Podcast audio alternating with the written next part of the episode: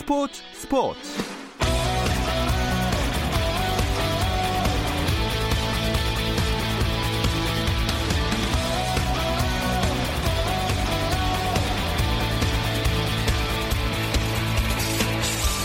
스포츠가 있는 저녁 어떠신가요? 아나운서 김종현입니다. 오늘 하루 스포츠계를 돌아보는 스포츠 타임라인으로 김종현의 스포츠 스포츠 출발합니다.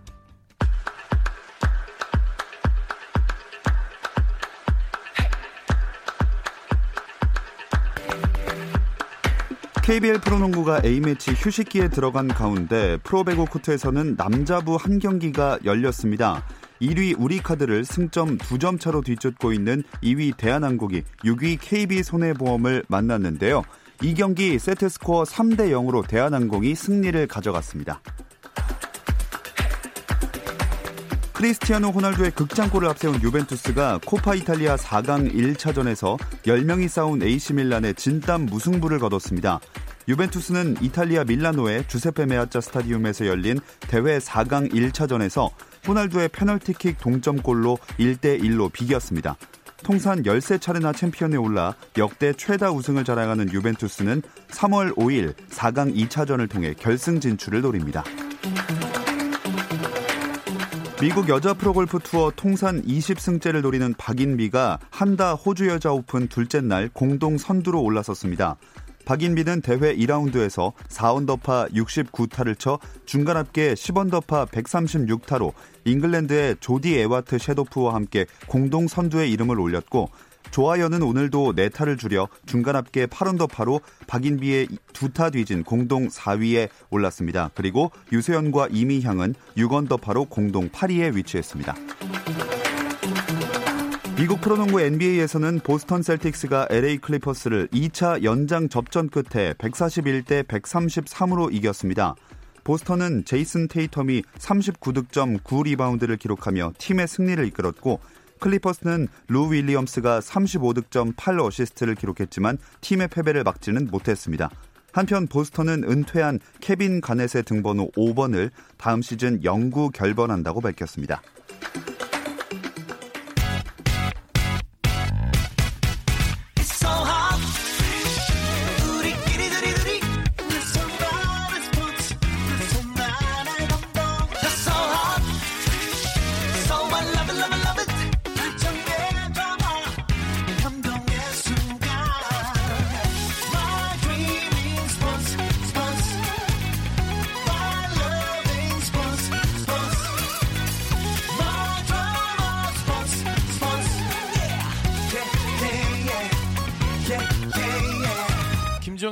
스포츠 스포츠.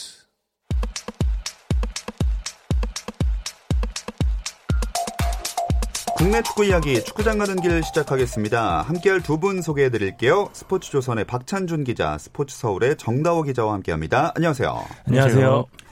아, 무래도 이번 주는 기성용 선수 K리그 복귀 문제가 축구계의 모든 이슈를 집어삼킨 한 주가 아니었나 싶네요. 맞습니다. 지난 11일 마침내 기성용 선수의 거치가 발표가 됐는데요. 결국 K리그에 복귀하지 않는 걸로 결정이 됐는데 사실 안타까운 결과긴 하지만 저희 기자들 입장에서는 생각보다 빨리 입장 발표가 나온 게 고맙다고 할 정도로 어. 워낙 지금 관심이 그쪽에 쏠려 있어서 다들 기성용 선수가 어떤 선택을 내릴 것인지 뭐 데스크가 많이 물어보기도 했고요. 저는 출산 휴가인데도 취재하느라고 정신이 없었으니까 예. 다들 아마 그랬을 겁니다. 아, 그러면 출산 휴가 중에도 취재를 하시고 이렇게 바쁘게 움직이셨으면 어떤 결과가 나올지 대충 그 알고 계셨던 건가요?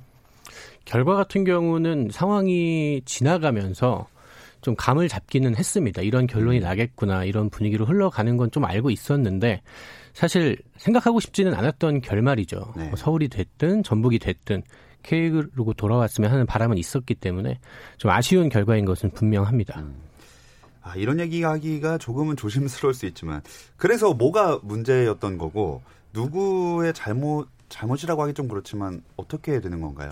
사실 이게 뭐 프로의 협상 프로 뭐 프로의 협상 프로세스라고 보면은 일단 서울 기성용은 서울행을 원했고 서울 같은 경우는 기성용의 연봉이 감당하기 어려워서 적은 연봉을 제시했고 기성용은 이를 받아들이지 않은 거거든요. 그렇게 간단히 보면 되는 문제일 수도 있는데 일단 이 대상이 다른 선수도 아니고 그 K리그 뭐 K리그 팬들이 원했던 빅네임 기성용이었다는 게 일단 첫 번째 문제였고요. 네. 때문에 이 협상 과정이 다른 협상과는 좀 달라야 했었는데 그러지 못했던 것이 일단 첫 번째로 아쉽고 두 번째는 전 이게 핵심이라고 보는데 서울이 다른 데는 안 돼. 이래버리는 음. 바람에 무조건 우리한테 와야 돼 이런 이게 문제가 아니었나 좀 싶어요. 기성용은 이제 서울과 우선 협상을 했고 사실 협상이 끝이 났잖아요. 네. 기성용이 K리그로 돌아올 때 무조건 복귀라고 단서를 달기는 했지만 이미 탈퇴는 아니었거든요. 그러니까 협상을 해서 안 됐으면 서울 역시 그 조건을 받아들일 캐파가 안 됐기 때문에 끝난 건데 다른 데 못 가. 서울은 우리의 자산이야. 이래버리는 바람에 문제가 커졌고 팬들의 반발이 좀 커졌거든요. 사실 뭐 협상 과정에서 뭐 서울 측에 제시액이 적었다, 뭐 기성용의 말실수를 했다, 뭐 여러 가지 이야기가 있는데 저는 일단 이게 이 부분에 대해서는 누가 문제다라고 단정하고 싶지는 않지만 서울의 협상 태도에는 분명히 좀 문제가 있었던 게 아닌가 이렇게 음. 생각하고 싶습니다. 자, 태도도 문제였고 현실적으로 서울이 기성용의 몸값을 감당할 능력이 없었다는 것도 문제였을 것 같아요. 네, 사실 지난해 연봉을 보면 국내 선수 1위부터 5위까지 전부 전북 선수들입니다. 5위 어, 최철순 선수가 한 8억 정도를 받았는데 네.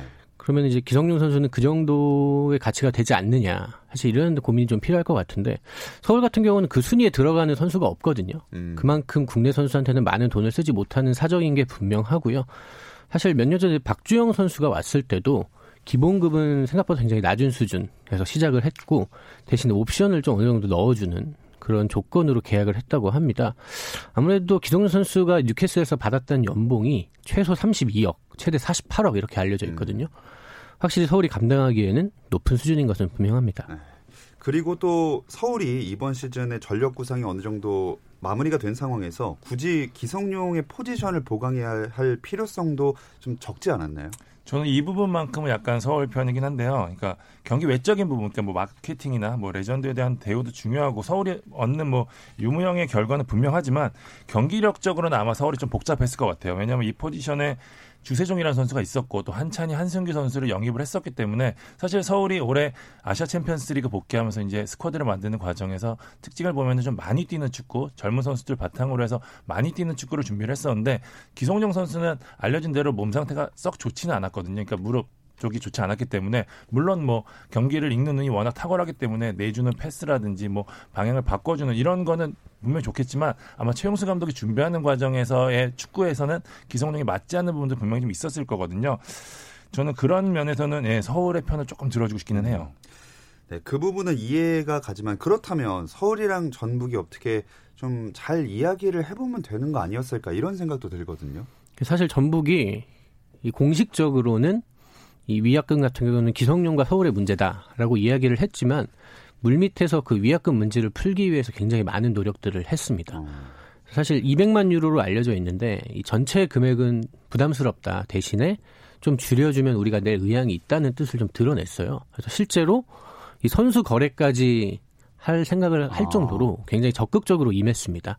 근데 서울이 애초에 기성용은 K리그 다른 팀으로 보낼 수 없다.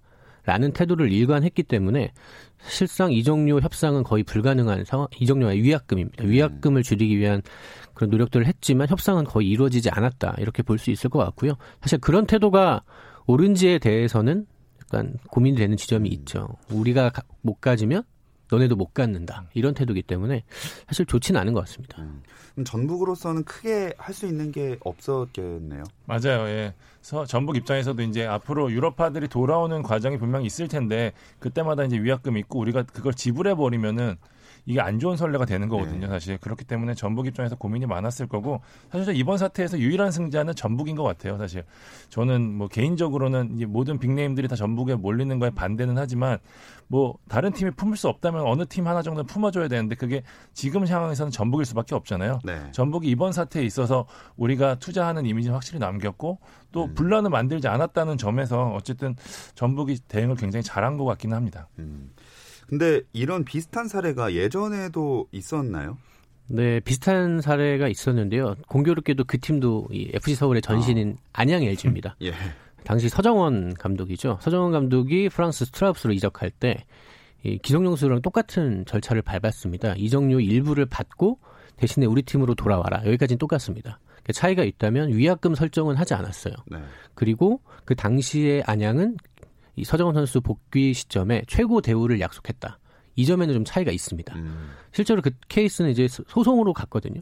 네. 소송에서는 이 서정원 당시 감독이 이 받은 거의 전체는 아니고요. 그 중에 절반 정도를 토해내라. 어. 이런 결론이 나왔어요. 그래서 사실 기성용 선수 건도 만약에 소송까지 갔으면 기성용 선수가 아마 200만 유로를 다 지불하는 결론은 절대 안 나올 거라는 법조인들의 의견이 좀 많습니다. 예. 저도 좀 이야기를 많이 물어봤는데 아예 안 낼 수도 있다. 왜냐하면 FC 서울이 기성용의 그 위약금을 볼모로 이 터무니없는 연봉을 제시했으면 그건 약간 이 법적인 음. 용어로 뭐 직업 선택의 자유를 침해할 수 있다. 네. 이렇게 결론을 내릴 수 있다고 하더라고요.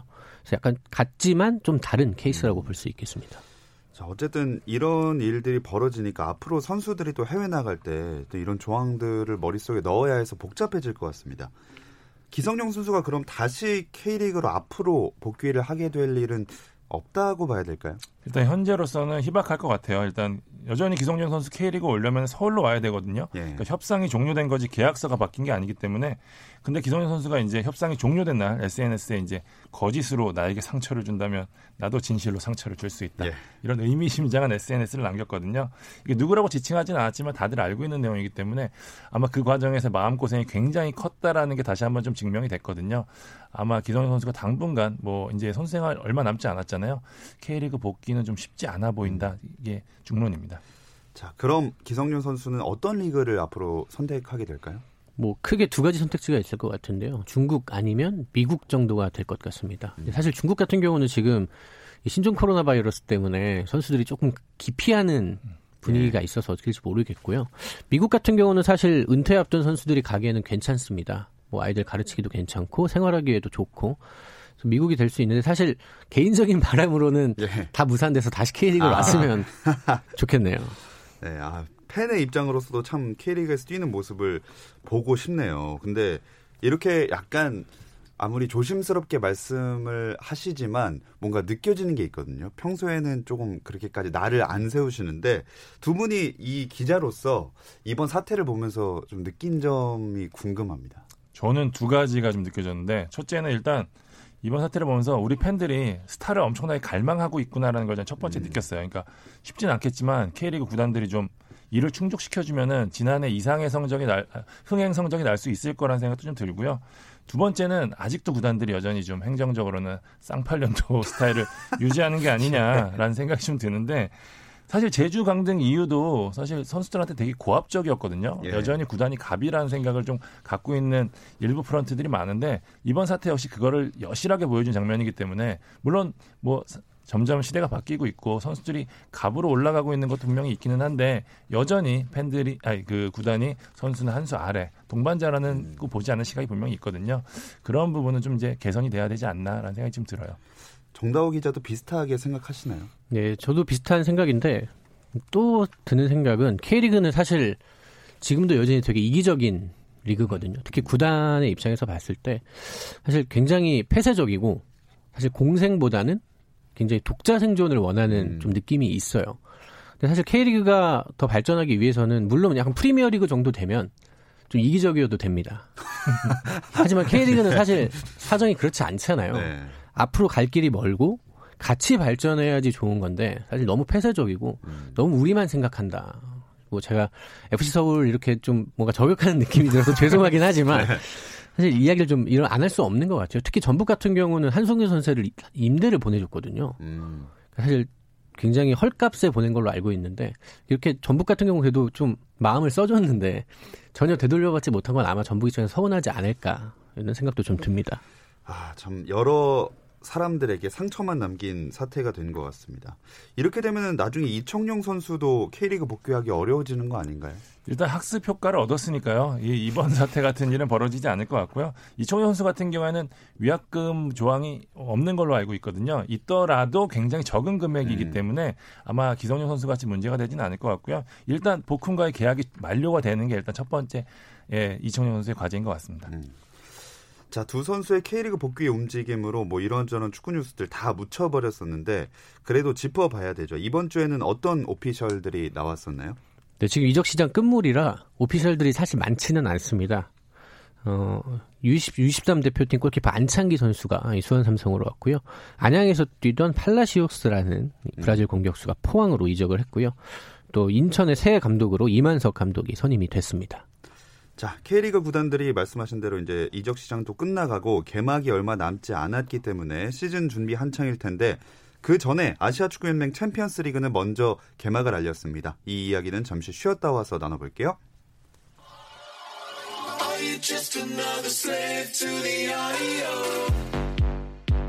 국내 유일 스포츠 매거진 라디오 김종현의 스포츠 스포츠 금요일 밤의 축구 이야기 축구장 가는 길 듣고 계시고요. 스포츠 서울의 정다워 기자, 스포츠 조선의 박찬준 기자 함께하고 있습니다. 아 근데 축구 이야기 넘어가기 전에 잠깐 그 예고를 하나 해드릴게요. 저희가 NBA 올스타전 특집 방송을 준비했는데요. 이게 원래는 방송국 밖으로 나가서 팬들과 직접 만나는 공개 방송을 준비했습니다. 근데 코로나19 때문에 아쉽게도 취소가 되고 말았어요. 그래서 관계가 없는 비공개 방송으로 올스타전을 즐겨보려고 합니다. 오는 16일 일요일 이번 주 일요일이죠. 오후 3시에 유튜브 조선의 누바 공식 채널 들어오시면 함께 하실 수 있습니다. 올스타전 전야 행사 이야기 재밌게 나눠보고요. 또 팬들의 곁을 갑작스럽게 떠난 코비를 기리면서 8번 코비와 24번 코비를 주제로 조선의 대결도 펼쳐볼 예정입니다. 이 대결은 팬들도 유튜브 댓글로 함께 하실 수 있으니까 많은 참여 부탁드리겠습니다. 여러 이벤트들 선물 준비가 돼 있으니까 기대해 주시고요. 이 특집 방송은 다음 주 라디오 스포츠 스포츠를 통해서 20일과 21일에 들으실 수 있다는 점도 기억해 주시기 바랍니다. 네, 다시 축구 이야기로 넘어가 보겠습니다. K리그 팀들 전지 훈련은 끝났나요? 일단 뭐 체력 훈련을 중심으로 했던 이제 해외 전지 훈련이 마무리됐고요. 지금 국내에서 2차 마무리 전지 훈련 하고 있습니다. 뭐 제주, 남해, 뭐 부산, 거제 이런 데서 지금 남쪽 지역에서 진행되고 있습니다. 음, 지금쯤이면 구체적인 전술 훈련들이 이어질 때라고 보면 되겠죠? 네, 제가 지난주부터 제주 해가지고 이번 주에 남해, 뭐 거제, 부산 이쪽을 쭉 돌았는데요. 네. 다들 막바지 전술 훈련을 하면서 또 연습 경기를 통해서 현재 상황을 좀 점검하고 있는데 뭐 지금 같은 경우는 이제 개막이 얼마 안 남았기 때문에 좀 팀이 추구하는 전술을 좀 만들어가는 시기라고 볼 수 있겠습니다. 어, 저 같은 경우 이제 설기현 감독 뭐 이런 보고 왔는데 사실 선수들 평이 굉장히 좋습니다. 음. 2002년 월드컵 기억하시는 분들 많으실 텐데 이 설기현 감독이 워낙 프리미어리그에서 경험도 많고 또 좋은 지도자들과 많은 경험을 했기 때문에 그 경험을 바탕으로 또 자신만의 지도력을 만들고 있는 상황인 것 같아요.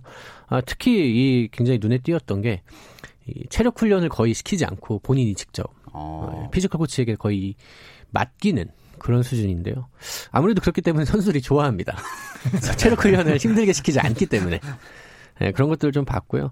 뭐 김남일 감독 같은 경우는 이제 뭐 마찬가지로 처음으로 감독을 하게 됐는데 그래도 후배들이 굉장히 잘 따르는 스타일이고 사실 알려진 바로는 약간 빠따 뭐 그렇죠. 카리스마 네. 뭐 이런 게 유명한데 실제로는 사실 되게 후배들이 좋아하는 형이에요. 음. 잘 따르기도 하고 그래서 뭐 팀 분위기는 굉장히 좋은 것으로 알려져 있습니다.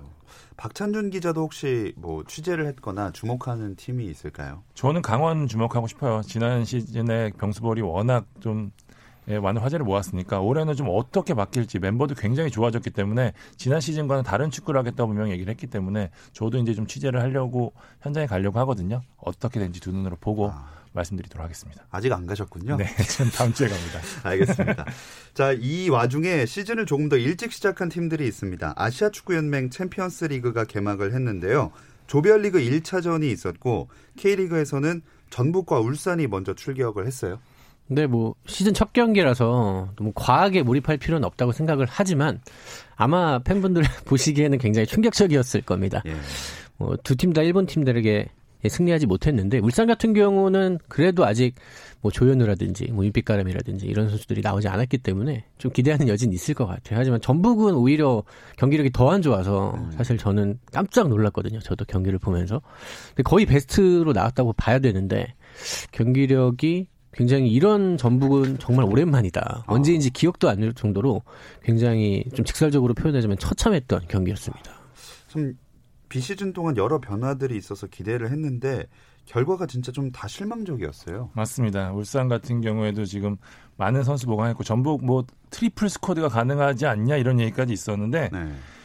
결국에는 예, 제가 직접적으로 얘기하면 감독 리스크가 있었던 것 같아요. 저는 아. 도대체 무엇을 준비했나라고 느껴질 정도로 정말 화가 많이 나셨군요. 예. 처참한 경기였거든요. 예. 그러니까 이게 첫 경기이기 때문에 아, 향후 나아질 거라는 기대감 분명히 있긴 하지만 저는 오히려 첫 경기에서 이걸 보여줬기 때문에 다른 팀들이 아 이 두 팀이 그냥 너무 이제 넘사벽은 아니다. 진짜 우리 넘을 수 있는 팀이다라는 생각을 할 것 같아요. 전북 같은 경우 약점 여실히 드러났거든요. 이제 삼선 특히 수병 미드필더 보강하지 못했던 거 진짜 문제로 드러났고요. 예. 돌격 대장이 없었기 때문에 중앙에서 아무리 볼을 돌려도 패스할 공간이 없었어요. 그 부분은 계속해서 문제점으로 지적될 것 같고요. 울산 같은 경우에도 야심차게 쓰리백 꺼냈는데 그렇게 짜임새 있지 않았고 특히 존슨 주니어 투톱은 거의 예, 저는 제가 본 투톱 제거의 최악 중에 하나였기 때문에 예, 저는 너무 답답해서 네, 네. 네, 아. 그렇습니다. 이번 주에 다들 화가 많이 나 계시네요. 근데 전북은 특히나 이것도 좀 문제점인 것 같은 게 90분 동안 카드를 7장이나 받았어요. 전북이 홈에서 첫 경기를 이렇게 치른 적이 사실 언젠지도 사실 기억이 안 납니다. ACL 개막전에서 패한 것도 그 10년 넘게 어, 오래된 일이에요. 네.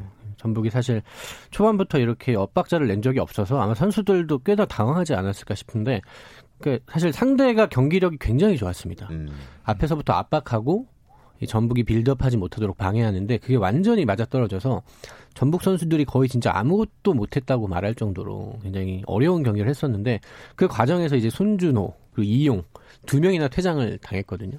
이날 경기뿐만 아니라 다음 경기까지 악영향을 미치는 거라 전북이 좀 아, 시즌 초가 너무 어렵게 시작하는 게 아닌가 좀 걱정되는 부분이 있습니다.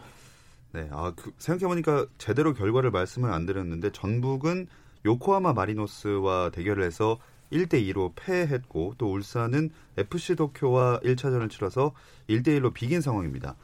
근데 두 팀 다 전북 울산 전력 보강을 하고 아시아 정상을 노려보겠다 이런 의지들을 나름 표명을 했는데 출발이 너무 안 좋아요. 맞습니다. 분명히 두 팀이 전력 보강을 한 거에 있어서는 물론 리그 우승도 중요하겠지만 아시아 정상에 대한 부분이 컸거든요. 작년에 K리그가 16강에서 모두 16강까지밖에 모두 8강에서 모두 떨어졌기 때문에 또 다음 시즌부터는 3 플러스 1에서 2 플러스 2 ACL 티켓이 줄어들거든요. 그러니까 네. 올해 같은 경우에는 반드시 정상에 복귀하겠다는 의지로 투자를 많이 했는데 저는 이 첫 경기를 보고 나서 사실 리그는 두 팀이 워낙 전력이 앞서기 때문에 어느 정도 버틸 수 있겠지만 아시아 챔피언스 리그에서는 약심 약점이 고스란히 노출됐다 때문에 쉽지 않을 것 같다는 생각이 명확해졌습니다. 자, 그리고 이제 불안감을 안고 서울과 수원이 다음 주에 1차전을 치르게 되죠. 네, FC 서울은 18일 홈에서 호주의 멜버른 상대합니다. 수원은 다음 날 예, 일본의 비셀 고베를 만나는데요. 이 비셀 고베 같은 경우는 많은 분들 알고 계신 안드레스 이니에스타가 음. 있는 팀으로 유명하죠. 역시 바르셀로나에서 굉장히 오랫동안 세계 최고의 미드필더 중의 한 명으로 활약을 했는데 지금도 잘합니다. 네. 지금도 정말 수준 높은 클래스를 보여주고 있는 선수라 아마 다음 주 수원에 이 이니에스타를 보러 가는 축구 팬이 많지 않을까 생각합니다. 아, 이렇게 1차전을 이길 수 있을지도 걱정이 되네요. 근데 울산 경기에서 맞다. 그 일본인 코로나19 의심 환자가 나와서 격리됐다고 했잖아요. 예, 맞습니다. 이날 경기장에는 이제 FC 도쿄를 응원하기 위해서 일본 팬 300여 명 정도 입장을 했는데요. 울산 역시 이제 이 코로나 바이러스 때문에 평소 7개 출입구를 개방하는 대신에 이제 3개만 출입구만 열어서 이제 그 과정에서 이제 열화상 카메라를 다 작동을 했었는데요. 이 35.8도로 설정이 됐는데 이 발열 징후가 발견돼 일본 관중이 나와서 체중, 체온 측정 결과 38도로 확인되면서 격리됐다고 어. 합니다. 이 남성은 문진표에 이 말레이시아와 싱가포르 공항을 경유했다고 체크한 것으로 알려졌는데요. 울산 구단이 매뉴얼에 따라서 정밀 검사를 위해 해당 팬을 인근 병원 그 센터로 이동시켰습니다. 아직 결과는 나오지 않은 상황인 거죠? 근데 결과는 뭐 근데 뭐 이상 징후, 그러니까 코로나 바이러스의 그런 따라오는 징후들 있잖아요. 뭐 그런 거는 없어서 아, 아마 뭐 괜찮다는 얘기를 들었는데 아프면은 축구 보러 가지 않는 게 좋지 않나 요새는 네, 그런 생각이 듭니다. 아프면 갈 곳은 병원입니다. 네. 예. 근데 이런 일이 자꾸 생기다 보니까 29일에 있을 K리그 개막이 걱정이 좀 되네요. 일단 뭐 정상적으로 개막을 하기로 했는데요. 대신에 이제 여러 가지 이제 조치들을 할 계획입니다. 경기장 출입구에 열감지 카메라를 설치하고요. 문진표 작성하고 이런 대책들을 좀 마련하고 있는데 모르겠습니다. 이 그래도 일단은 리그는 개막하기로 했기 때문에 특별한 일이 없었으면 좋겠습니다. 음. 자, 그리고 여자 축구 대표팀이 올림픽으로 가는 길목에서 중국을 만나게 됐습니다. 네, 지난 일요일에 제주에서 끝났습니다. 올림픽 이 아시아 지역 최종 예선에서 우리나라가 미얀마, 베트남을 잡고 A조 1위를 차지를 했습니다. 이 플레이오프에서 B조 2위를 상대하는데 이 2위가 중국으로 결정이 됐습니다. 음, 지난주에도 잠깐 얘기했었던 것 같은데 뭐 호주와 중국 중에 한 팀을 만날 건 예상을 했었고 그때 박찬준 기자가 중국이 더 나은 것 같다고 하지 않으셨나요? 예, 맞습니다. 호주 같은 경우에는 아시아 최강이거든요. 우리 저희가 이제 과거 이미지 때문에 중국이 굉장히 잘한다고 생각을 하는데 중국 여자 축구는 예전보다 수준이 많이 내려온 상황이고요. 우리가 지난 12월에 있었던 동아시안컵에서도 0대 0으로 비겼거든요. 당시에 우리 같은 경우에는 지소연 선수가 뛰지 않았었습니다. 그럼에도 불구하고 내용면에서 앞섰고 우리가 지금 벨 감독 부임 이후로 경기 내용이 계속 좋아지고 있는 상황이거든요. 게다가 중국 같은 경우에는 그 코로나 바이러스 때문에 지금 상황이 좋지 않습니다. 지금 그 비조 경기가 모두 끝난 후에도 본국으로 돌아가지 않고 이 호주에 머물면서 훈련하고 있는 그런 상황이거든요. 때문에 좀 어수선한 분위기 때문에 우리가 충분히 노려볼 수 있는 여지가 많아서 중국으로 상대가 결정된 거에 대해서는 아마 벨 감독도 굉장히 만족해하고 있을 것 같습니다. 근데 하나 변수가 있다면 이 플레이오프가 홈앤드 어웨이 방식으로 열리는데 중국 홈 경기는 안 되는 상황인 거죠? 네, 일단 3월 6일에 용인에서 한국 경기는 하기로 확정이 됐습니다. 그렇다면 이 11일 중국 홈에서 열리는 경기를 어떻게 할 것인가 이거에 대한 고민 좀 필요한데 일단 오늘까지는 미정입니다. 뭐 두 가지 경우의 수가 있을 것 같은데요. 한국에서 두 경기를 다 한다. 네. 아니면 이 중국이 원하는 제3국에서 한다. 아, 아마도 호주가 될 수 있겠죠. 음. 아니면 그 기타 다른 아시아국이 될 수도 있고 아마 그렇게 될 것 같은데 일단은 AFC와 이 중국 축구 협회 쪽에서 면밀하게 논의하는 것으로 알고 있습니다. 참 코로나 19가 스포츠계에도 좀 지대한 영향을 미치고 있는 것 같습니다. 이 플레이오프만 통과하게 된다면 올림픽에 바로 이제 가는 건가요? 맞습니다. 이제 플레이오프 홈앤더웨이로 치르는 경기 승리만 하면요 사상 처음으로 한국 여자 축구가 올림픽 본선에 나갈 수 있게 됩니다. 자 그렇다면 아, 어떻게 어떻게 가능할까요? 사실 요새 한 흔히 하는 말 기운이 모인다고 하잖아요. 네. 근데 이번 예선에서는 좀 한국적으로 기운이 모이는 것 같습니다. 어. 일단 일본이 개최국이라서 예선에 안 나옵니다. 자동 진출이기 때문에 그리고 아시아 축구에 정말 강한 팀인 북한이 출전을 포기했죠. 그렇죠. 그리고 2위로 마침 중국이 딱 결정이 됐습니다. 여러모로 아마 절호의 기회가 아닐 것 싶은데요. 일단은 뭐 지소연 선수가 얼마나 빨리 좀 팀에 합류하느냐가 중요할 것 같아요. 일단 소속팀 일정을 이 소화를 하고 이제 대표팀에 올 텐데 좀 그 시기가 최대한 빨리 되면 아무래도 우리나라 큰 전력을 차지하는 선수이기 때문에 좀 그 부분도 좀 기대하고 있습니다. 자 올림픽에 나가서도 꼭 좋은 성적 플레이오프에서도 이기고 거둘 수 있었으면 좋겠습니다. 축구 이야기는 여기까지 나누도록 하겠습니다. 스포츠 조선의 박찬준 기자, 스포츠 서울의 정다워 기자와 함께했습니다. 고맙습니다. 감사합니다. 주말에는 9시 20분부터 함께 하실 수 있고요. 저는 월요일 8시 30분에 다시 돌아오겠습니다. 김종현의 스포츠 스포츠.